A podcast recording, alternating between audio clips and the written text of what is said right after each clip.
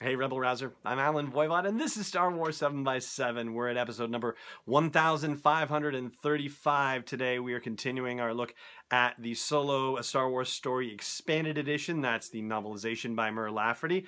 And today, we're finding out more about Qi'ra's backstory and what happened to her in the three years in between being left behind on Corellia and finding Han again while she's on the first light, which is Dryden Voss's star yacht. So we know a little bit about it because there was that excerpt on StarWars.com where Qi'ra is brought to Lady Proxima, and you find out that she's sold to a slave dealer and that initially, you know, she's only there for a short while before she's sold to Dryden Voss, and that she basically had the Moxie attempted to be beaten out of her and it didn't work. And one final night, she had killed her guard and was at an escape pod where Dryden Voss was like, dude, you're costing me too much money.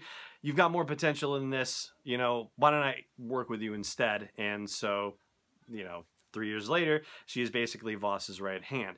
What we know about this, uh, more details, is that the particular slave trader that she was sold to, a guy named Sarkin Eneb, was only training her to be what he wanted to sell to Dryden Voss. At least that is the way that Qi'ra puts it.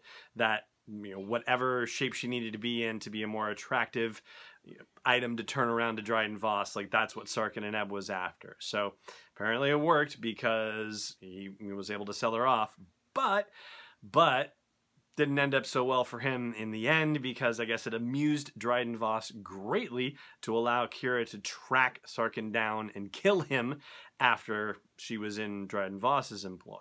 And in fact, killing for Dryden Voss is, you know, kind of a thing. L3 actually asks at some point, well, you know, how long was it before he made you kill someone right in front of him? And that's rather startling to Qi'ra that L3 is able to, you know, come up with that question or imagine that, you know, hey, things are like that in the inner circle and his cruelty is very well known. So she tells the story of how when she was training, doing martial arts training with him the first time that she bested him in the training room. He was so proud of her that he immediately brought her one of his prisoners to kill, and that she recalls she killed him, like snapped his neck before he even had a chance to plead for his life. So here we are three years later, and she's committed to Dryden Voss. And actually, there's an angle on that that I will get with you on in a minute. But just she has had to survive, as Emilia Clarke talked about way back before the movie was released in interviews for Entertainment Weekly. That you know she's done what she had to do to survive. She's made the choices she's need to make and needed to make, and so right now she's in a position where the greatest benefit for her is to be working with Dryden Voss and not to run for the door, not to go for freedom.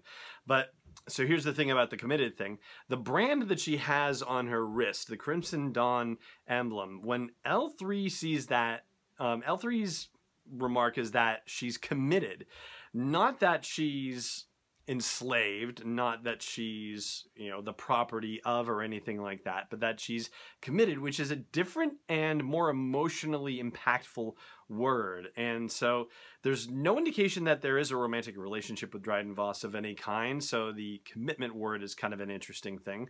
But yeah, this is of course in service of the question of, hey, that human male seems to be in love with you, and Qi'ra doesn't believe it, or at least will protest it to L3 and still says, you know, Han is not in love with me, but clearly he is, and you know, I have to think that she's just saying that for L3's purposes and, you know, not wanting to complicate things, or maybe she just doesn't want to admit it. But I mean, you know, that whole scene with them making out in the Cape Room, she has to know obviously that he's in love with her and he was pretty much eavesdropping on as much of the conversation with L3 as he possibly could.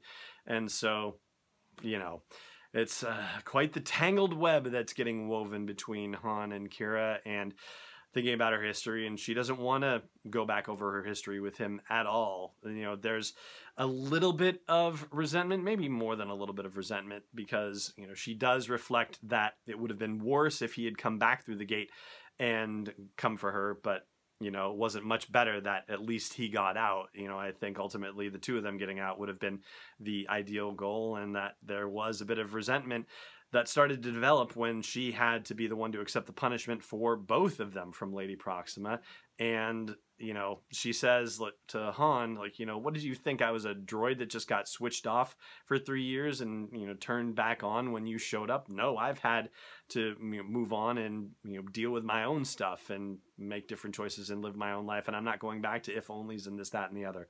So it's actually a you know, very powerfully done, you know, well handled set of scenes between the conversation with Qi'ra and L3 in the flashbacks and with Han and Qi'ra having a quick conversation that she's comparatively very dismissive of. And, at, you know, at that point, L3 is kind of gotten to the core of some things that Qi'ra has been, I think, packing down pretty tightly. So, yeah, it doesn't end up being a pleasant conversation between Han and Qi'ra. Now, there's one other Han and Qi'ra thing that I will get into after the break and a quick word from our friends at Nissan. So hang around for that, please, in just a moment. Hey, Rebel Rouser. If you haven't checked out Nissan's Best in the Galaxy customizer, then what's keeping you? Here's the link to do it real quick. It's sw7x7.com slash custom. That'll get you right there. You can customize a Rogue, an Altima, or a Titan and give it a design inspired by the Millennium Falcon, by an Imperial Heavy TIE Fighter, Moloch's Landspeeder, or four other different designs. Check it out, sw7x7.com slash custom. And hey, Solo a Star Wars story is now available on digital and it's coming September 25th on Blu-ray and new in 4K Ultra HD as well. Welcome back.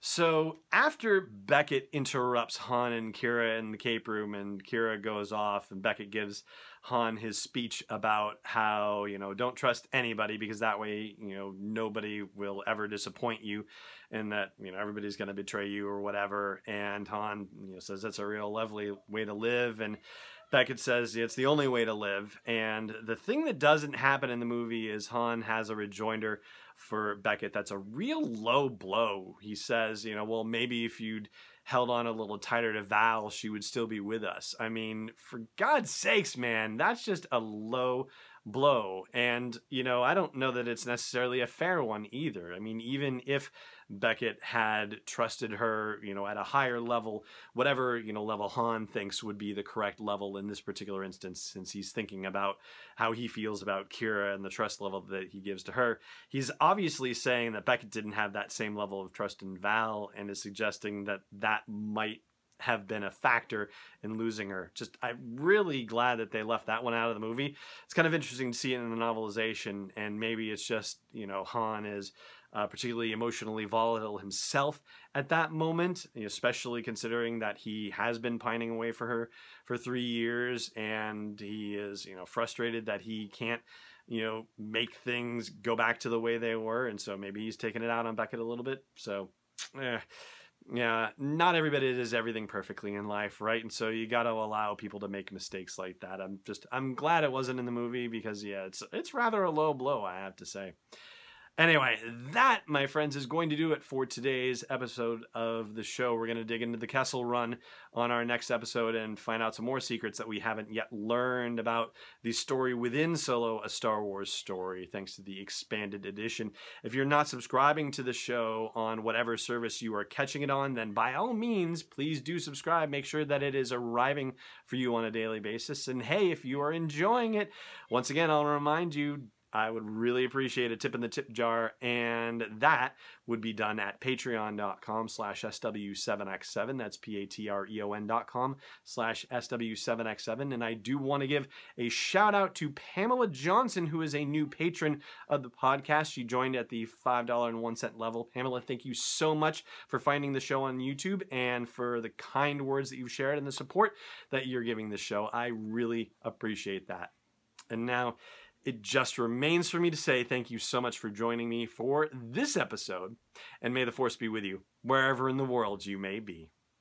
This podcast is not endorsed or sponsored yet by Lucasfilm Limited, Disney, or 20th Century Fox, and is intended for entertainment and information purposes only. Star Wars, the Star Wars logo, all names and pictures of Star Wars characters, vehicles, and any other Star Wars related items are registered trademarks and/or copyrights of Lucasfilm Limited or their respective trademark and copyright holders. May the force be with them. All original content is copyright 2018 Star Wars 7 by 7 We hope you love it.